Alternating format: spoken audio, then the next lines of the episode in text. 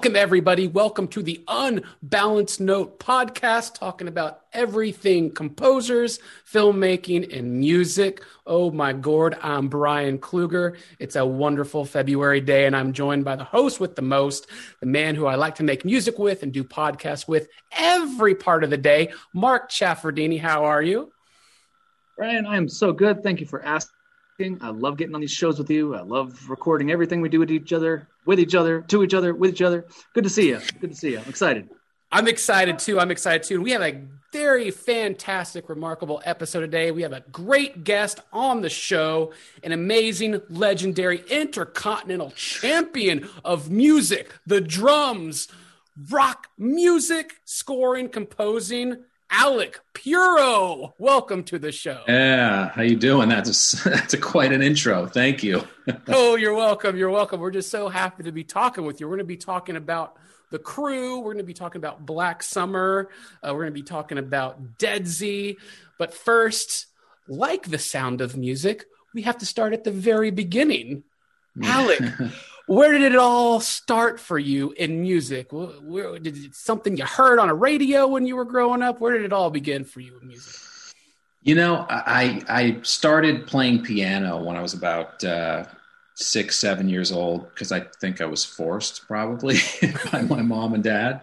Um, but I started playing piano, which I really liked a lot, and you know, I did that for a few years. But you know, as a kid, you kind of you know you're trying to find your way. So you you know you try different instruments. I tried guitar a little bit. And then when i was about 12 i started playing the drums which I, I, don't know something caught me with that. And i was just all in you know i was a super like energetic kid and the drums totally chilled me out. Um, and from there you know through my teens it was all about being in bands doing session work. Just, you know, I wanted the rock and roll fantasy at that point. I hadn't really, you know, I, would always been into, you know, film and TV music, but I, I, I hadn't yet kind of seen the light of like how I was going to get there. And, you know, I was in the moment with, you know, the drums and I wanted to learn everything I possibly could about them. That's great. Um, yeah. That, that's so, kind of the, yeah yeah get, getting into the drums and you, you, said you wanted to get into the rock bands and in your oh, teens yeah. was it more about the music or is it more about the women and like getting the record? no i mean in the beginning it was just more about the music i actually wasn't super into you know obviously like van halen kind of yeah. kicked it off big time for me. And you know you sit in your room with your headphones on and you jam with you know Led Zeppelin and Jimi Hendrix and the Police and Halen. And you know I got super into it to where I was starting to listen to like you know Return to Forever and all this progressive rock and like you know really getting technical with learning the drums because I was so just fascinated by it. And it actually started you know i slowly started to kind of find my way like piano found its way in there as well and you know they're both very rhythmic um, but yeah, the drums, it, it, was more about playing, you know, the whole rock band thing. Yeah, of course, like the thought of like, you know, touring the world and, you know, selling records and making music was, you know, that's as a kid, that's the kind of fantasy, I guess. Um, and basically from there, you know, I, th- this buddy of mine who we were in seventh grade together, we had started a band, my buddy Elijah Blue uh, who's a singer at Deadsy. And, you know, I was in tons of bands along the way. And I started doing session work when I was like 16, 17, you know, playing drums on television commercials. And then from there, I started to get the chance to write, you know, some commercials, you know, co write, assist. And the big turning point for me was um, a family friend was a EP on this show called Chicago Hope back in the day. And he was like, Hey, you know, in the operating room when we're filming, the doctors are always listening to music. So if you want to write a couple songs, I'll you know throw them in the mix and see if you know we can license them. I was like, that's interesting, you know, sure.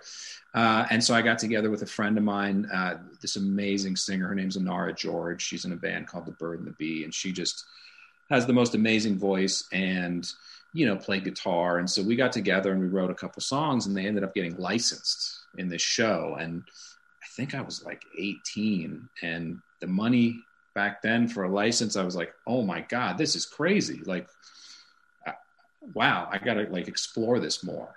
Um, so kind of in tandem at that point, you know, the band made its first record on uh, DreamWorks and we started to tour. Actually, I just skipped over a huge chunk, which was I went to college for two years for for music. Uh, it was a blur. We all yeah. don't remember it. it's it honestly, it's like I don't have any more room in my head for information at this point.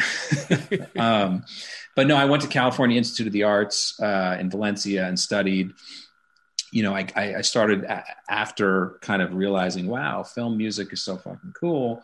Um, I was able to, you know, study composition, theory, orchestration, as well as like jazz drums.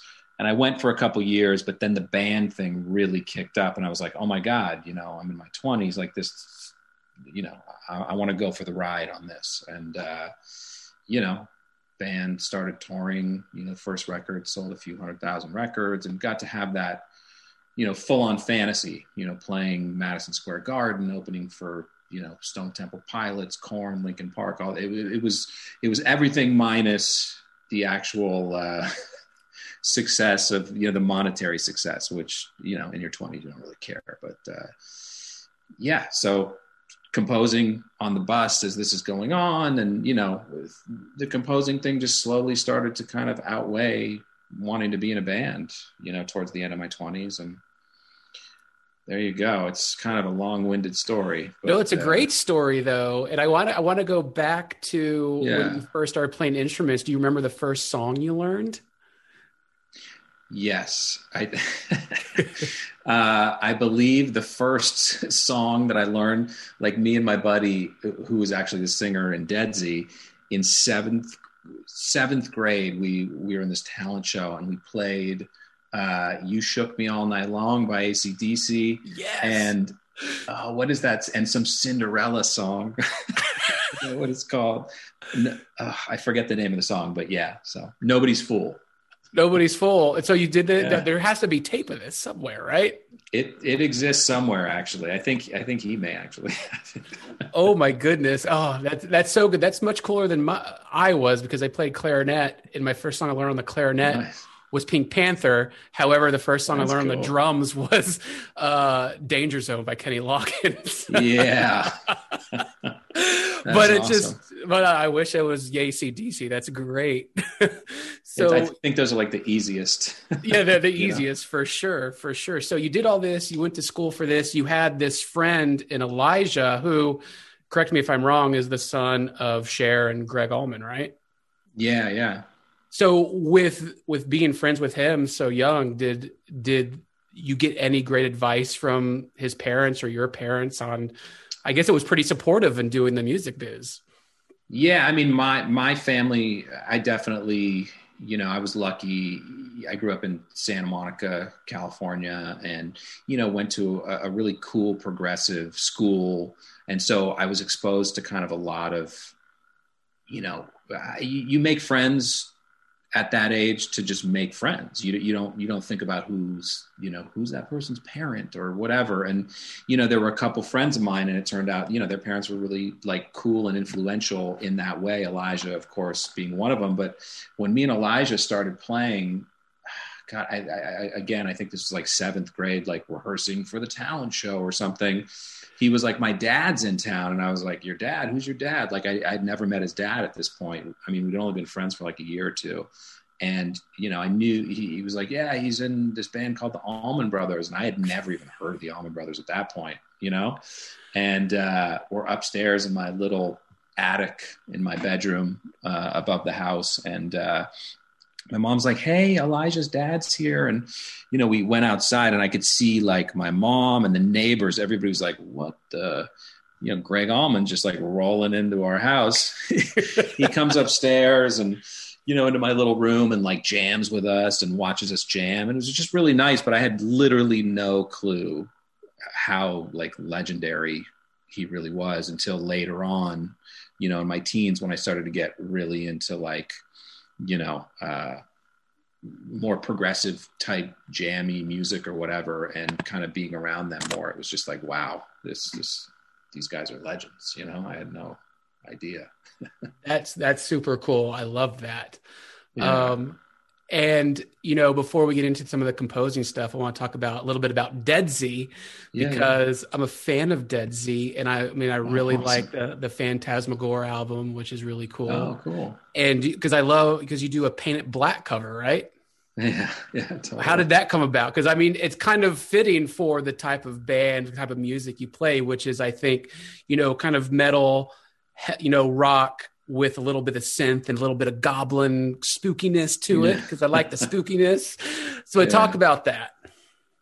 So you, when we first started, we we we did a lot of covers, like demos back in the day. Like when we we got signed to Sire Records by Seymour Stein, who you know signed like Depeche Mode and Madonna and The Cure, like you know big record guy in nineteen. I think it was 1995, and we made a demo, and two out of the four songs were covers. We did a cover of uh, uh, Texas Never Whispers by Pavement and a Cure cover. Um, oh my God, I'm totally spaced the name. But basically, so we had always done covers and you know they they were really cool when you take those like heavy like low end guitars and like the early 80s like Brian Eno Roxy Music synth stuff and apply it to different things it just kind of worked so yeah, Elijah was really obsessed with uh, with the Stones at that point, um, and like you know, super into like Hare Krishna stuff. So the sitar and like, yep. you know, I, I like that song a lot. I mean, I, I, like some of our covers that are a little more obscure, even though I, I don't know. I, I, I like that one. I liked on the first record we did a cover of uh, Tom Sawyer, um, which came out really cool too because it was super heavy and it just fit the instrumentation of the band. Very but, cool. Uh, very cool. Yeah. So. So, uh, growing up playing music, uh, I, I'm guessing that the parents were supporting it in some degree. Can you give maybe the top three most um, eye rolling or irking instruments that uh, parents would hate to have their children play? I keep, I keep thinking of um, Love Actually. You know, when young Sam starts to play drums to impress the girl at his school. And Liam Neeson just walks by his door down the hall, bang, bang, bang, bang, bang, just like tempting. So, how, where do drums fit in, like the uh, piss off the parents temperature? I mean, now that I am a parent, as much as I would want my kid to play drums, I, I can't believe how understanding and awesome my mom was for letting me play drums because I mean I would play drums for hours and hours. Uh, and at a certain point, after like a year or so, she gave me the garage. And our neighbor as well was like, I got to help you soundproof this thing because I think I was disturbing everybody. But uh, I would say drums is definitely up there because there's no real volume level on that. Or maybe like the recorder even though even though with all this homeschooling and stuff my daughter she's in third grade. And the other day i was like because i've been working from home half the week or so um, i hear this recorder going and it's just so like you know all over the place. But i kind of liked it actually to be honest. So i don't know. I would say drums is first for sure. Okay. Okay. Well um when it comes to being a parent yourself uh, are there are there musical things that you and your dad bonded over that now you are seeing maybe you and your your kids are having some relationship to whether it was say the beatles or michael jackson or you know, whoever is on the radio these days? Sure. Yeah. I mean my parents weren't musicians um, but my dad and mom both listened to music a lot. And i know that like you know i'd listen you know my dad would always listen to like steely dan or billy joel or Cat Stevens or that kind of stuff, which has you know a big influence on me. Um, I definitely try to play music throughout the house as much as possible because you know a, a lot of times they want to listen to like Kidz Bop or you know something that I'm like this is not you know, this isn't going to help you in any way. mm-hmm. But uh, yeah, when they're in my car, I definitely try to influence them by just showing them you know where where the music they're liking came from, you know, because I don't know what the future is going to be, but I can't imagine there's going to be this like just the kind of musicians and musicianship and songwriters that you know have been around forever. The, the, you know the people we call legends and the people we look to for inspiration. I don't i mean i guess here and there that that is going to obviously continue to happen but i don't know. I just want to set them on the right path. So when they're like oh my god i love this song and i'm like you know where that song came from right? These people were obviously listening to you know led zeppelin or the beatles or so. Mm-hmm. is, is, there anybody that you listen to now who is who is kind of like you're saying, picking up on things that uh, you know that were very influential when you were a, kid. One of the bands that I kind of listen to is Khruangbin, which is um, a three-person outfit who does um, they do like Thai rock. They're actually out of Houston. Oh wow! And so it's it's a three-person a- outfit, and they they do some gospel stuff. One of their their drummers does uh, church music, but it's this really wild oh, Thai fusion, you know, guitar stuff. It's really really awesome. But obviously, it's come from the '70s, and in Thailand. So yeah. Anyway, oh, wow, that's that's interesting. But more to that point, are, are the things that you listen to now, and you go, you know, I, I heard uh, I heard the Zombies do that in the '60s, or you know, something. Sure. I mean, I think I mean all music is derived from other music. I feel like, um, and yeah, I mean, I'll, I'll, hear things that they're listening to and really try to make a point to kind of say, hey, uh, you know, this is where this came from or for me you know i still discover things you know from from composing a lot of times there could be something in a temp or somebody could you know certain directors or producers will make mention of something that maybe i'm not hip to and so i you know i love discovering you know new stuff that's obviously maybe not new but sometimes it is you know what i mean mm-hmm. um so if that sort of answers your question Oh a little bit, but it works. uh, a judge's ruling, allow it. Good, allow good enough. so when when you get on board, uh, I mean, if it's time to jump into the scoring world, what do what do you tend to do when you when a project comes your way or somebody wants a certain style out of you? Is there um, an entry point? Uh, is there a request for qualifications? How do you get started on any project? Uh, as far as like actually getting the gig, or once you have it. Uh, let's do both because I think one of the things that okay. we don't really um, talk to musicians about is sometimes you have to do a demo or a sketch or something to kind of like prove that you understand the material and help you you know get your foot in the door. Maybe maybe do both. Actually. Yeah. Yeah, if you want to even go further back than that, because I think a lot of composers, you know, eh, there's so many facets to composing or, or, or making music for a living, and I think obviously first and foremost you you have to have the skill of making music or composing to picture or figuring out what your thing is because a lot of people are you know i can i can do anything. I can write any style but like everybody has a special thing. And like ego aside is really good at certain things and other things not as good. But uh you know that all has to be intact first and foremost. But then it's like okay how do i get gigs, which is not easy. You know, obviously, a lot of jobs or opportunities in life come from, you know, people you have relationships with, you know, new people you've met that you're making relationships with. But, you know, a lot of my time is definitely spent reaching out to people, connecting the dots, you know, having friends introduce me to friends of friends of friends, you know, f- fostering those relationships, keeping in touch with those people, even when they maybe don't reach back out to you. I mean, I've I've gotten opportunities or different projects from people that literally, you know, maybe we've talked a few times and then I've emailed them for several years, you know, every quarter or two, maybe with no response, and then out of the blue. Oh my God, I'm so glad you emailed me. I actually have this project I'd love to talk to you about so there's that beginning phase of like you have to you kind of have to like really hustle your network because you know as amazing as it would be to be like a John Williams, James Newton Howard, Thomas Newman, where people are coming to you, it's like at a certain point they they weren't those guys in the beginning and they had to hustle and they had to make those relationships and they had to meet those Steven Spielbergs and those people that, you know, were going to work alongside them. So to me, that's a massive part of this whole thing is putting as much out there as you can because you know only some uh, you're lucky if any of it comes back. You know what i mean? So once there's an opportunity um, let's say a friend of yours is a director directing a movie there's a lot of other producers on that. Everybody's got a friend that makes music. Everybody you know.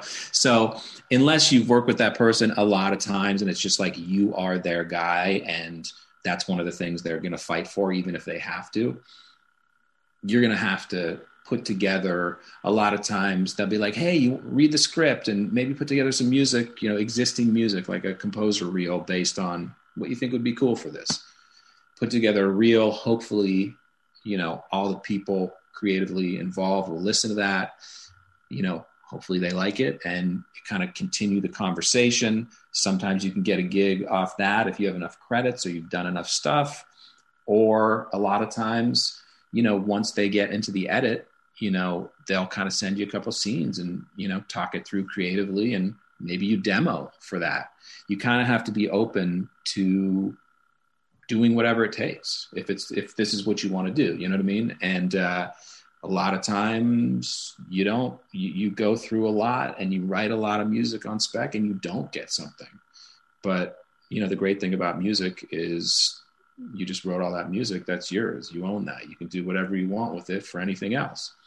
Um, but then sometimes you do get the gig and that's the beginning of you know the actual working on it which should i keep going no no that that's yeah. great actually I'm, I'm, actually quite fond uh, glad to hear you say that because i i'm in a creative industry myself i work for a hotel uh, an architecture firm and a lot of times not very many times, but sometimes we will have to do almost the design of an entire hotel just to prove that we have the qualifications to do the work. Yeah. And I mean, we could spend a month, you know, and sometimes they'll give us some money up front to do it in front the, sure. the manpower, but sometimes it just it disappears if uh, they don't think they don't like it. Anyway, yeah. it's it's fascinating stuff. I mean, it's part of the it's part of the drill, and no matter how much you want something, if you don't get it, you know, it, you have to kind of. Music is so subjective. You you got to take your ego out of it and not take anything personally, and just kind of flow through and and never you know from that be like well you know screw these guys they don't because you never know. Maybe on the next one it's like you, have proven to them that you obviously can do what needs to be done and maybe you're just not right for this one. Maybe they just need something different. You just never know. Sure. And and, and more to that point like you just use the term prove yourself. So how did you get the crew? How did you get black summer? Did you you know was it a, a rolling out the red carpet for you or did you really have to fight your way in? Wish. Oh yeah. Everything is uh here and there you know things drop in your lap but you know the crew, for example, um, the the creator showrunner uh, Jeff Lowell, he I worked with him, God, in like I could be off with the year, but like 2000, you know, 11, so several years ago, we we worked on. Uh, an ABC show called Manhattan Love Story. It was like a half hour uh, single cam comedy.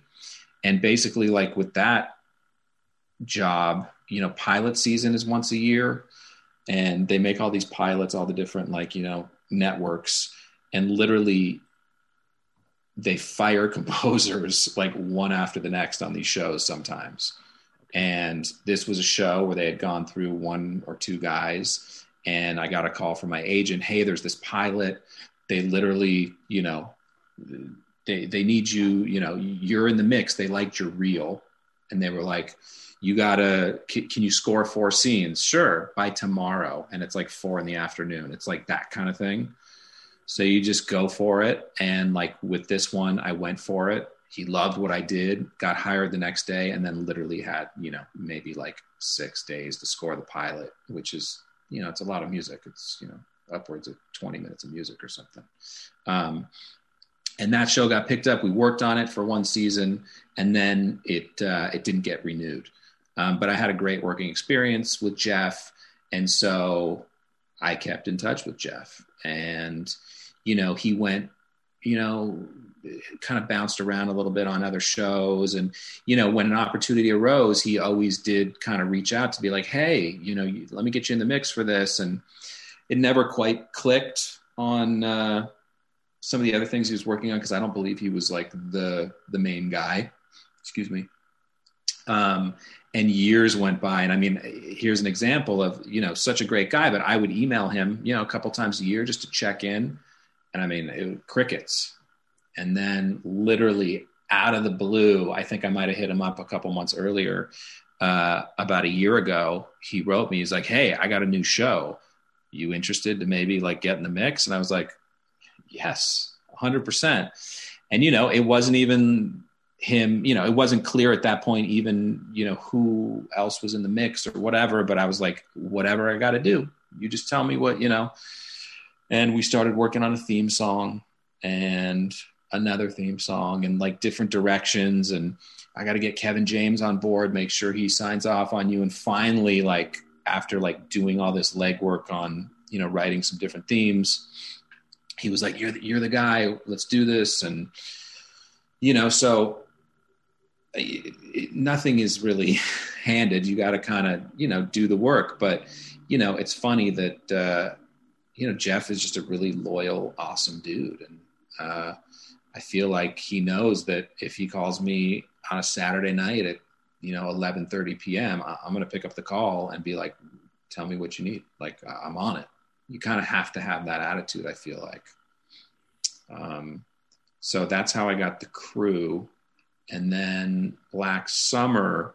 Uh, John Hyams, who's the creator of that show, I've known John since. Uh, I mean, literally since I was 13 family friend, known him forever. Just always been just enamored with how talented he is. I mean, so awesome. I mean, he he made a lot of movies before he got into TV, and he kind of had another guy that he I don't know if he went to college with him, but they just had like this this working relationship and I, I would always try like hey man you know whatever you need for your movie like I, I wanted to work with him for years and years and years and years um, but it just it, it never timed out but you know friends before work obviously. And uh, you know we just kind of kept in touch. And as he started to get into tv he realized his working situation with his other composer was just a little bit it, it was more kind of film driven. And he was like i think i'd like to try this out since tv has just such a crazy schedule. I mean from the time you have to score an episode, the time you have to revise the episode or rewrite cues. I mean, it's it's a feverish pace. Um, and he was like, "I know you've been doing this for a long time. I'd love to like, you know, see if we can work on this show together." And luckily, we share all the same musical sensibilities in terms of our taste and what we like. And you know, I, kind of got lucky. I started writing stuff based on what he was thinking, and he was like, "Oh man, this stuff this is amazing. This is great. And just kind of went from there. And, you know, certain things just click and they're just kind of like meant to certain people you're meant to work with. And then sometimes you get a job and you're just like literally chasing it and chasing it to almost not get fired, to just make it to the end because you, it's just crazy. You know, everybody works different and some people thrive off chaos and creating it. And then others, you have this really like deep, cool back and forth and it's really creative. So kind of got to be up for whatever hand you you draw you know yeah yeah wow. for sure uh, and I, I, must say i saw black summer right when it came out and i've oh, been telling every fucking person about it because in an ocean of zombie stuff this is the best thing in years oh like, man that's so awesome a big part of it is the fucking score which is so good and you, I like I dude, it scared me. It it's thrilling, and I've been dying for the second season. I can't wait. And can you, I guess, talk about coming doing this score to Black Summer because I mean, it really is horrifying. Uh, I mean, it, it, it's such a fun. I mean, it's it's kind of different than anything I've ever worked on in terms of like the John's process is so creative and so freeing. Where I actually start writing music for the show months before they even start shooting, which I never do, just because you end up just you know doing like twice the amount of work. But uh, with john you know we really talk about stuff and different themes and i kind of develop these you know different thematic pieces without picture because i'm so used to just working to picture and like crafting everything with that. So to have that freeing thing of like no picture like tweaking out on different sounds and and things and creating themes ahead of time that he happens to end up actually liking and temping each episode with is like i mean it's it's amazing because by the time they get to the edit um you know the sound design is like a really big part of that show and it's kind of it's kind of like one with the score. So i work with the sound designers. You know the the score for black summer is not the typical kind of horror zombie score. It's way more kind of like subdued, atmospheric, electronic, soundscapey. And when it needs to kind of hit you in the face, it definitely does. But it's just it's more of like a he takes more of a filmic approach, John, with with how he kind of shoots the show and and just the use of music. I you know less is more for sure. It's more effective when kind of don't notice it because a lot of times there's music going for like seven minutes, but you don't even notice it because it's almost like sound design in certain parts, you know? Right, there is because a lot. I noticed that the show because I've watched it a couple times through. There's like it looks like it's made to look like in one take, you know, like very long tracking shots. So I'm curious when you're doing music for something like that, where opposed to some of the TV shows where it's like quick cut, quick cut, quick cut. Yeah. Do you write music in regards to i guess or is it a different process to write music compose music? Oh yeah. Yeah for sure. I mean i actually in season two i just literally like a week ago scored the last episode of season two and there was a scene in there that was like i swear to god i think it might have been the longest scene i've ever scored. It was like they, they break it up into chapters, as you know. Yeah. And there was this one chapter where this guy is just literally getting, he's just fighting off like zombie after zombie. And uh, yeah, I think it's like seven or eight minutes long. It was crazy. And John really wanted like music, not not music like melodic music throughout mm-hmm. the whole thing, but he wanted this like heartbeat and this thing to just like you know be so subconsciously hitting you and slowly speeding up and speeding up over this long period of time. So writing something like that is definitely i mean it's so time consuming because you you have to go back to the beginning every time and literally you have to listen through as one full thought not as just the sections you're creating you know? So it's definitely i mean i love it. It's fun but i always it's hard to to not miss things when it's that long, you know. But what I do is I'll write, you know, a full piece and I'll kind of sometimes I'll add a little bit more than I know they'll want as far as like layers and, you know, sounds and things. And when I give it to them, a lot of times the the sound designers or the editors, they may use the stems you know, and like maybe they'll like mute one thing here or they'll take the drums out here and you know, that's kind of like another lesson of being a composer that I always tell people, which is, you know, when I'm sitting in my studio and I finish a cue and I'm like, wow, this is awesome. I'm so proud of this. Like it's going out the door. It's not mine anymore once it leaves my studio because the showrunners, the music editors, whoever, it's like at the end of the day, they're going to do with it what they need to do with it to service the vision of the show. And that may not coincide with my personal vision.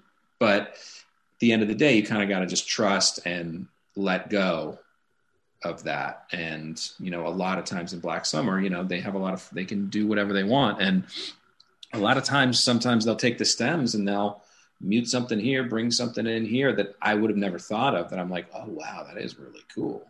You know, so kind of got to let it ride, at least at the, at the end of each episode, which I really like, they'll play like a full thematic thing that mm-hmm. I wrote in full, you know, at the end, which is really nice. Um, bookend cool. sort of thing. Yeah. I like that. And then going to the crew, you know, which is kind of a 180. And, yeah, you know, don't think I didn't hear your drum solo in that theme. I know you were happy, you know, because it's got like the rock electric guitar that I hear the badass drums coming in. I'm like, oh, yeah, there yeah. he is. yeah. yeah, it's a fun one. Did you, did you have like any influence from like NASCAR? Is that what they told you? Or did you just kind of go kind of like a rock uh, theme with it?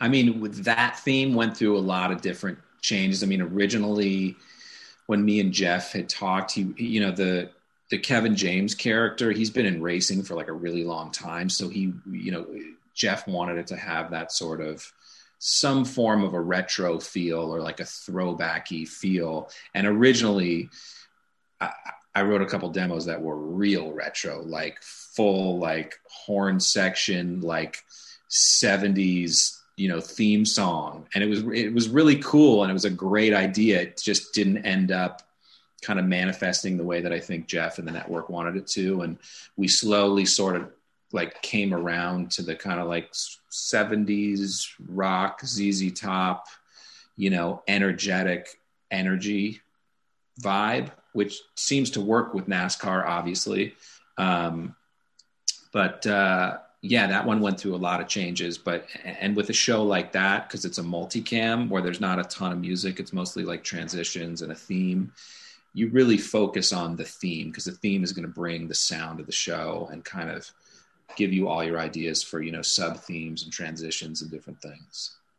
Cool, cool, cool. Yeah. And then now I have to ask, you know, because you've done some music for some pretty great shows, and correct me if I'm wrong. You've done music for stuff like the Fosters, uh, and then some of my favorites, yeah. Burn Notice, you know, yeah, and here, and of course, Real Time with Bill Maher, which I just keep, you know.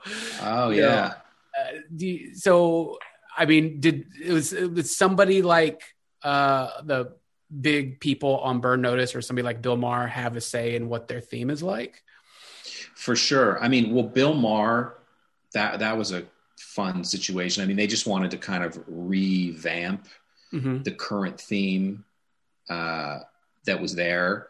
So we did a bunch of different versions and different styles and kind of ended up on that one. And I think they used it for like about a year and then they switched. I don't know if they switched back or, you know, what internally happened there, but uh, that was fun. And, you know, with the Fosters, uh, yeah, another great fun show, you know, to yeah. uh, get to compose for.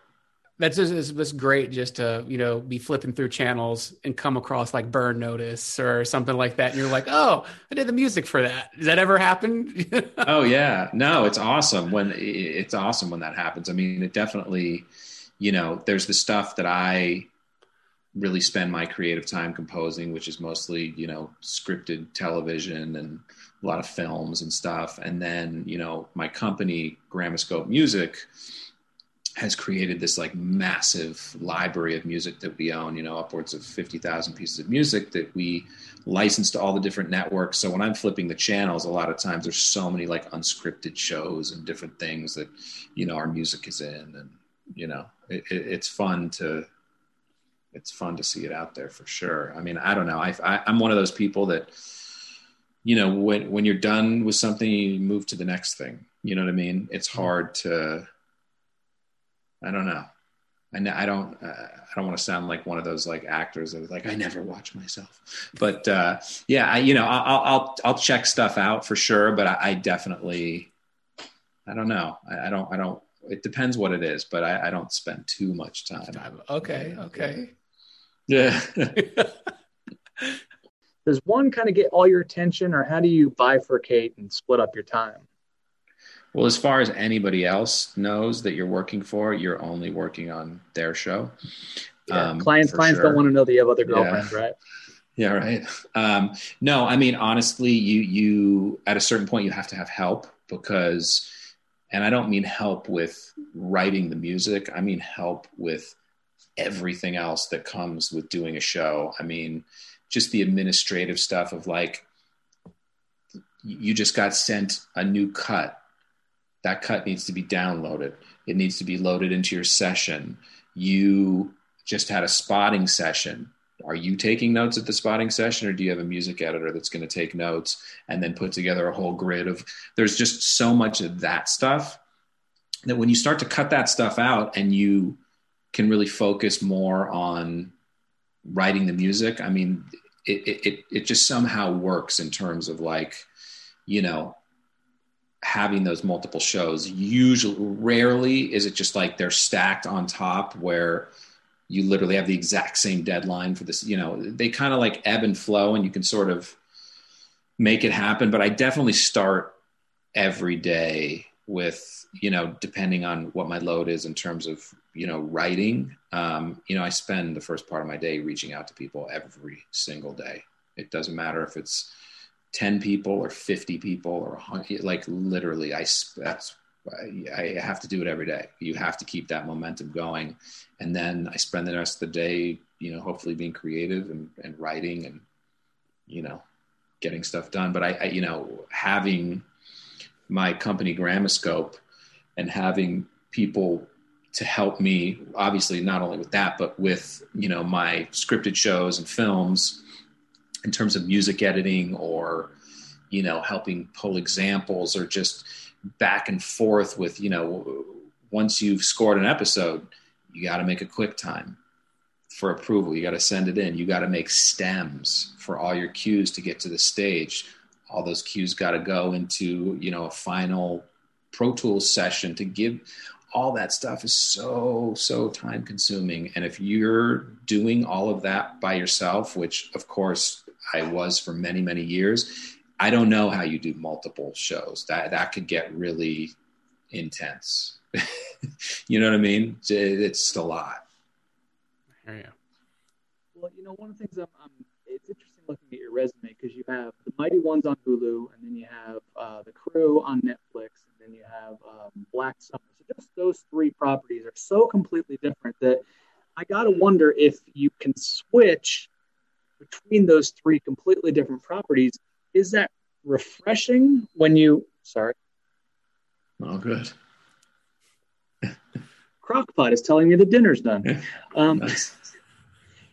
is it is it help you to be able to switch between projects that are different to kind of clear your plate? Or would you prefer the projects to be closer aligned to maybe help you get done with cues faster? Because maybe you could borrow or one project would feed the other no, I mean they're totally separate. Like there's no real borrowing or anything. It's definitely, you know, I that's the one thing I love about being a composer. It's like you get to do so many different things, you know, within your wheelhouse, obviously, and you know the people that you have relationships with, or maybe the jobs you get just by people responding to your music. It's like they, uh, you know, it, it's great when especially sorry just to back up when it's a when it's a friend or a relationship you have because they may be doing something totally different that they've never done and you get to write a whole different style of music. So yeah those three shows I, mean i feel so fortunate to be able to make the music for all three of those shows because they are so different and they all want and do something that i feel that i'm good at and i enjoy doing musically you know a lot you know, from Black Summer to the crew to, you know, the Mighty Ones is a full like indie garage rock, you know, pavement meets, you know, Jon Brion score. So it, it's like, it's super fun. Like I'm playing guitar all over that and I'm the worst guitar player ever, but it like, it works amazing you know, because it's just sloppy. And so it's it's fun to mix it up. I, I, think it would get very, you know, stale to just do the same thing all the time. But you know, there's that that idea of Mickey Mousing, where the music you do is tied so much to the actions of the character, it's actually kind of repeating what you're seeing visually. You know, but is there is there a different approach, or maybe some guidelines that you had going into an animated property like this? Yeah, I mean, there's definitely there's a lot of music because there's just a lot of stuff happening. Luckily, with the mighty ones, there's a lot of music, but there's less music, I think, than in the normal uh, animated series. But I just honestly approached it the same as I approach, uh, you know, anything, you know, just in my head at least, is in terms of just trying to make something cool. And even though it's animated, it's like scoring film or, or anything, but there's just, a, there's a lot more action that needs to be followed and hit. So sometimes, you know, when you think of a minute and a half of music, it's not that much. If you're scoring Black Summer, that goes by real quick and it's real subtle. But then you go to the mighty ones, and a minute and a half could literally almost consist of like you know five different changes and styles, or you know what I mean. It can get bananas like that, which is a fun challenge. I, I personally really enjoy that because each of those episodes, you know, there was like a pirate themed episode, and you know, I hadn't done too much uh, pirate rock or you know Pirates of the Caribbean stuff, so it was super fun to like explore that, and it's kind of all over the place. Cool. Well, quick, quick follow up to that. So, how how much? I mean, it's you writing the music. It's you're interpreting whether the script says this or the director, the producer says this, but do you throw in things that you like or pulled from you know influences? Eh, the reason i'm asking there's a cue in um in uh, black summer and when i listen to that it, i feel like willy wonka. I go the suspense is terrible. I hope it'll last. But when i'm listening to a track that's uh walking into what and there's a very persistent drum or a, uh, there's it's not a cowbell but it just sounds like a simple hit and it sounds very similar to what James Horner did in an Alien score when the Marines first oh. get to the um, to the facility, and it's just this. So I'm wondering, you know, do you when you hear something, do you go, you know, I love, I'm going to use that 20 years later, I'm going to use that tomorrow. What do you? What what I definitely, I mean, I definitely have done that in this case, and I know the name of the cue, and I'm trying to picture the actual cue in my head, which I'm kind of at a loss for at the moment. But it's funny because it kind of goes back to my thing of where like you know everything is derived from something and there are those moments where yes i'll be like ooh dude that's such a cool idea but like what you just said i mean i love james horner but i i totally don't even like i hadn't you know what i mean okay. it, it just kind of i might have gotten that idea from somebody else who would listen to james horner or you it's it's a weird but no i don't know i i, I try to definitely take whatever direction I have. I mean, with composing, you're kind of given this box to work in and sure. with parameters of like, this is what it needs to be. I don't know guitar. It has to be this or that. And you work within that, but I always try to make it my own. And I always try to add whatever cool thing I can and different, you know, different showrunners. Some are just like want, you know, you, you hope you get hired to do your thing and bring your expertise to that. But then some showrunners are all over it and they want to you know dictate what that is which is uh, just a different exercise and totally cool too. So it just really depends what uh, what the project is. Mm. well it's just it's it's amazing listening to you speak about this and just looking at your resume. It's it's like an embarrassment of riches. So uh, i'm glad that you've uh, gotten to this level of awesomeness i don't know doesn't feel that way but All right, let's move on to some fun questions. Uh, sure. So, Alec, what is the most curious recording you have in your collection? Whether it be an album, a recording, a outtake. What's the strangest, most curious uh, recording you have in your collection?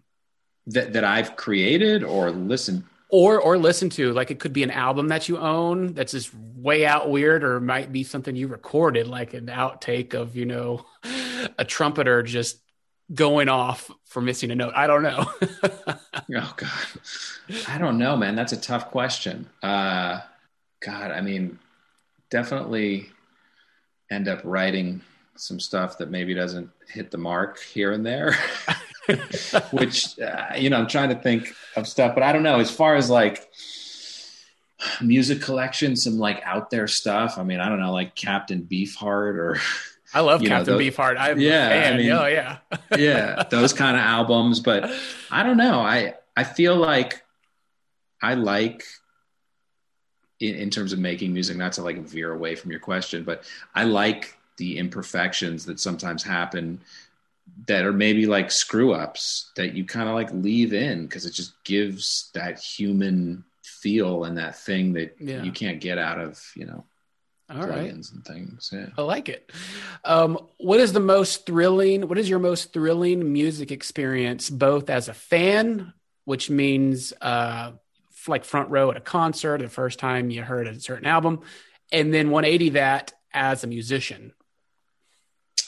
Um, concert wise, I feel like I was just talking about this. Um, I mean, I've definitely had some uh, some fun concert experiences. I'm trying to think of like who, I guess concert wise, in my 20s when Deadsy got to go on tour with you know all these different bands, and after you were done playing, you could just I mean you sit at the soundboard, you could sit on stage, and getting to watch you know Stone Temple Pilots or you know Linkin Park or just bands like that. It, it, was just so cool to be able to see, you know, just I wouldn't say peers, but you know, these big bands so up close, you know. Mm-hmm. Um, so that and definitely I do remember this one Rage Against the Machine concert I went to that was like I've never I've never seen a live band with that kind of energy. It was just insane. So amazing.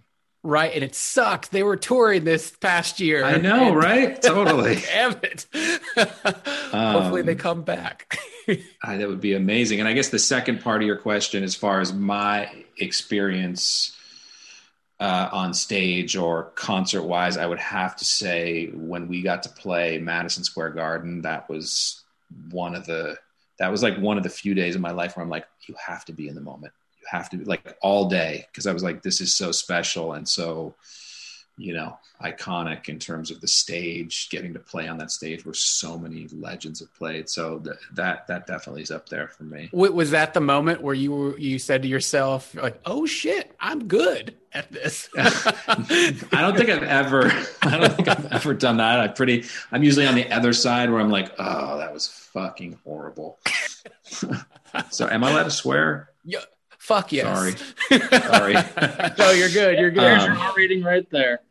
Yeah. Um, and I have to also ask: Are there any particular music moments in film and cinema that have always stuck with you? That you wake up and you're like, "Shit, that's so good. This inspires me to go create music, whether it be kind of like the flutes from ET or the dee dee dee dee from Terminator or something like that. Is there sure. any music moments from films? Yeah, I mean, there's a, I mean, there's so many. I mean, obviously, like in Vertigo, there's this one piece, this Bernard Herrmann piece, that's just like, it's just iconically legendary. Uh, there's, yeah, like you said, the Terminator thing. Any any good theme that you, that just like sticks with you off the bat is, you know, coming from somewhere up above. I don't know. So you're a Bernard Herrmann fan? Oh yeah, yeah, yeah, for sure.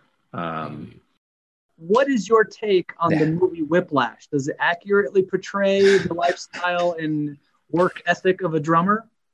yes or no? I guess it could. I mean, God, it would be unfortunate to have a teacher like that. But then again, on the flip side, I guess he was a great teacher. I haven't seen that movie in a while, but yeah, wow, that was definitely intense. I mean, in college, that's what you do. You know, you literally sit in a room and practice your instrument for six hours a day, or you know. Mm-hmm. Yeah. Okay, and then the follow up: if you could put a three piece outfit together using any musician, any musical instrument together, um, if yourself included, I mean, so you got to fill two more spots. Could could you do it off the top of your head? Oh, if I could just pick anybody. Yeah. God. I don't know, maybe Trent Reznor and Billy Corgan. Okay. And I'll play Corgan. I'll play drum I'll play I'll play drums in that band. That's a great question. Yeah. I'm just trying to think of who would go along with that. I was like, oh man, like Tom Waits and Mike. yeah, right. yeah, no, I, lo- I love me some Smashing Pumpkins for sure. Oh, that's amazing. Me too. Well, yeah. Uh, Alec, thank you so much for joining us on the Unbalanced Note here today. The spotlight is on you. Please tell everyone out there where they can find you and find your music. Uh, you can find me at uh, I guess www.gramoscope.com and uh, Spotify as well, and I guess Instagram under my name Alec Puro. Awesome. Um, yeah, I hope I didn't ramble on too long. no, you didn't. In the in the last bonus question for you, yeah. why is Full House theme song the best theme song? I couldn't tell you. no, I'm just kidding. Because my wife is on the show. there we go. yeah. Yeah. Well, thank you so much, Alex. Been a pleasure. Yeah, thank you so much. I really appreciate your guys' time. And uh, yeah, do it again.